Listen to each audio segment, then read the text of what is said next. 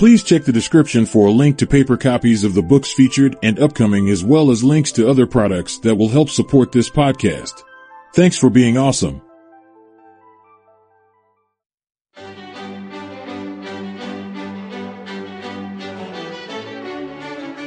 Part 3 How to Win People to Your Way of Thinking. Chapter 1 You Can't Win an Argument. Shortly after the close of World War I, I learned an invaluable lesson one night in London. I was manager at the time for Sir Ross Smith. During the war, Sir Ross had been the Australian ace out in Palestine, and shortly after peace was declared, he astonished the world by flying halfway round it in 30 days. No such feat had ever been attempted before. It created a tremendous sensation. The Australian government awarded him $50,000. The King of England knighted him, and for a while he was the most talked about man under the Union Jack. I was attending a banquet one night given in Sir Ross's honor, and during the dinner the man sitting next to me told a humorous story which hinged on the quotation, There's a divinity that shapes our ends, rough hew them how we will. The raconteur mentioned that the quotation was from the Bible. He was wrong, I knew that. I knew it positively. There couldn't be the slightest doubt about it. And so, to get a feeling of importance and display my superiority, I appointed myself an unsolicited and unwelcome committee of one to correct him.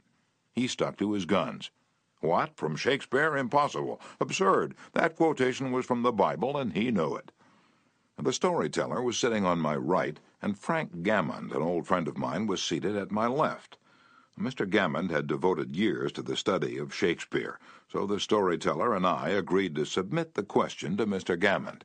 Mr. Gammond listened he kicked me under the table and then said, Dale, you're wrong. The gentleman is right. It is from the Bible. On our way home that night, I said to Mr. Gammond, Frank, you know that quotation was from Shakespeare. Yes, of course, he replied. Hamlet, Act Five, Scene Two. But we were guests at a festive occasion, my dear Dale. Why prove to a man that he is wrong? Is that going to make him like you? Why not let him save his face? He didn't ask for your opinion. He didn't want it. Why argue with him? Always avoid the acute angle. The man who said that taught me a lesson I'll never forget. I'd not only made the storyteller uncomfortable, but had put my friend in an embarrassing situation. How much better it would have been had I not become argumentative. It was a sorely needed lesson because I'd been an inveterate arguer. During my youth, I'd argued with my brother about everything under the Milky Way. When I went to college, I studied logic and argumentation and went in for debating contests. Talk about being from Missouri. I was born there. I had to be shown.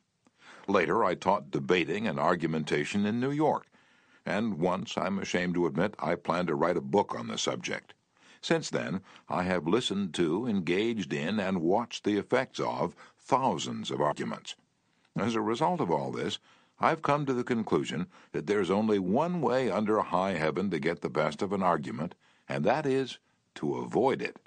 Avoid it as you would avoid rattlesnakes and earthquakes. Nine times out of ten, an argument ends with each of the contestants more firmly convinced than ever that he is absolutely right. You can't win an argument. You can't because if you lose it, you lose it, and if you win it, you lose it. Why? Well, suppose you triumph over the other man and shoot his argument full of holes and prove that he is non compos mentis. And then what? You'll feel fine, but what about him? You've made him feel inferior. You've hurt his pride. He will resent your triumph. And a man convinced, against his will, is of the same opinion still. Years ago, Patrick J. O'Haire joined one of my classes. He had had little education, and how he loved a scrap. He had once been a chauffeur, and he came to me because he had been trying, without much success, to sell trucks. A little questioning brought out the fact that he was continually scrapping with and antagonizing the very people he was trying to do business with. If a prospect said anything derogatory about the trucks he was selling, Pat saw red and was right at the customer's throat. Uh, Pat won a lot of arguments in those days. As he said to me afterward, I often walked out of an office saying, I told that bird something. Sure, I'd told him something, but I hadn't sold him anything. My first problem was not to teach Patrick J. O'Haire to talk. My immediate task was to train him to refrain from talking and to avoid verbal fights. Mr. O'Haire became one of the star salesmen for the White Motor Company in New York. How did he do it? Here's his story in his own words. If I walk into a buyer's office now and he says, What, a white truck? They're no good. I wouldn't take one if you gave it to me. I'm going to buy the Who's It truck. I say, the Who's It's a good truck. If you buy the Who's It, you'll never make a mistake. The Who's It's are made by a fine company and sold by good people. He's speechless then. There's no room for argument. If he says the Who's It's the best, and I say sure it is, he has to stop. He can't keep on all afternoon saying it's the best when I'm agreeing with him. We then get off the subject of the Who's It, and I begin to talk about the good points of the white truck. There was a time when a remark like his first one would have made me see scarlet and red and orange.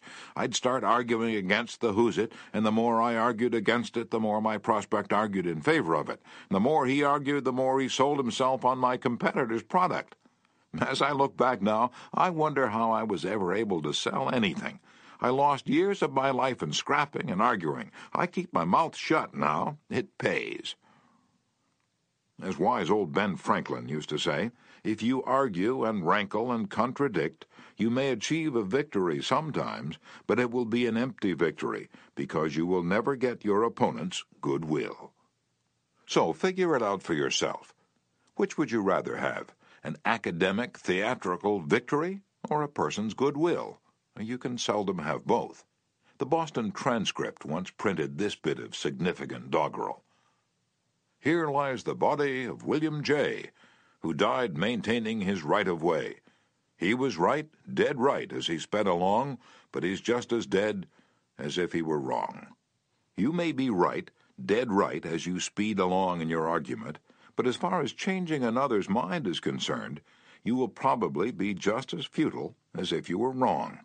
Frederick S. Parsons, an income tax consultant, had been disputing and wrangling for an hour with a government tax inspector. An item of $9,000 was at stake. Mr. Parsons claimed that this $9,000 was in reality a bad debt, that it would never be collected, that it ought not to be taxed. Bad debt, my eye, retorted the inspector. It must be taxed. This inspector was cold, arrogant, and stubborn, Mr. Parsons said as he told the story of the class. Reason was wasted, and so were facts. The longer we argued, the more stubborn he became, so I decided to avoid argument, change the subject, and give him appreciation. I said, I suppose this is a very petty matter in comparison with the really important and difficult decisions you're required to make. I've made a study of taxation myself, but I've had to get my knowledge from books. You're getting yours from the firing line of experience. I sometimes wish I had a job like yours. It would teach me a lot. I meant every word I said. Well, the inspector straightened up in his chair, leaned back, and talked for a long time about his work, telling me of the clever frauds he had uncovered. His tone gradually became friendly, and presently he was telling me about his children. As he left, he advised me that he would consider my problem further and give me his decision in a few days. He called at my office three days later and informed me that he had decided to leave the tax return exactly as it was filed. Now, this tax inspector was demonstrating one of the most common of human frailties. He wanted a feeling of importance. And as long as Mr. Parsons argued with him, he got his feeling of importance by loudly asserting his authority. But as soon as his importance was admitted, and the argument stopped, and he was permitted to expand his ego, he became a sympathetic and kindly human being. Buddha said, Hatred is never ended by hatred, but by love. And a misunderstanding is never ended by an argument, but by tact, diplomacy, conciliation, and a sympathetic desire to see the other person's viewpoint. Lincoln once reprimanded a young army officer for indulging in a violent controversy with an associate. No man who is resolved to make the most of himself, said Lincoln, can spare time for personal contention. Still less can he afford to take the consequences, including the vitiation of his temper and the loss of self control. Yield larger things to which you show no more than equal rights, and yield lesser ones, though clearly your own. Better give our path to a dog than be bitten by him in contesting for the right. Even killing the dog would not cure the bite. In an article in Bits and Pieces, some suggestions are made on how to keep a disagreement from becoming an argument. Welcome the disagreement. Remember the slogan when two partners always agree, one of them is not necessary. If there's some point you haven't thought about, be thankful if it is brought to your attention. Perhaps this disagreement is your opportunity to be corrected before you make a serious mistake. Distrust your first instinctive impression. Our first natural reaction in a disagreeable situation is to be defensive. Be careful. Keep calm and watch out for your first reaction. It may be you at your worst, not your best.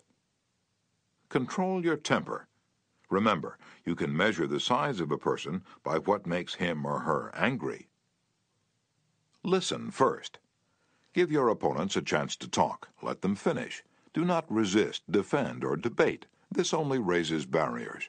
Try to build bridges of understanding. Don't build higher barriers of misunderstanding. Look for areas of agreement. When you have heard your opponents out, dwell first on the points and areas on which you agree. Be honest. Look for areas where you can admit error and say so. Apologize for your mistakes. It will help disarm your opponents and reduce defensiveness. Promise to think over your opponent's ideas and study them carefully, and mean it. Your opponents may be right. It is a lot easier at this stage to agree to think about their points than to move rapidly ahead and find yourself in a position where your opponents can say, We tried to tell you, but you wouldn't listen. Thank your opponents sincerely for their interest. Anyone who takes the time to disagree with you is interested in the same things you are. Think of them as people who really want to help you, and you may turn your opponents into friends. Postpone action to give both sides time to think through the problem. Suggest that a new meeting be held later that day or the next day when all the facts may be brought to bear. In preparation for this meeting, ask yourself some hard questions. Could my opponents be right? partly right? Is there truth or merit in their position or argument? Is my reaction one that will relieve the problem, or will it just relieve any frustration? Will my reaction drive my opponents further away or draw them closer to me? Will my reaction elevate the estimation good people have of me? Will I win or lose? What price will I have to pay if I win? If I am quiet about it, will the disagreement blow over? Is this difficult situation an opportunity for me? Opera tenor Jan Peerce, after he was married nearly 50 years, once said, My wife and I made a pact a long time ago, and we've kept it no matter how angry we've grown with each other. When one yells, the other should listen, because when two people yell, there is no communication, just noise and bad vibrations. Principle 1. The only way to get the best of an argument is to avoid it.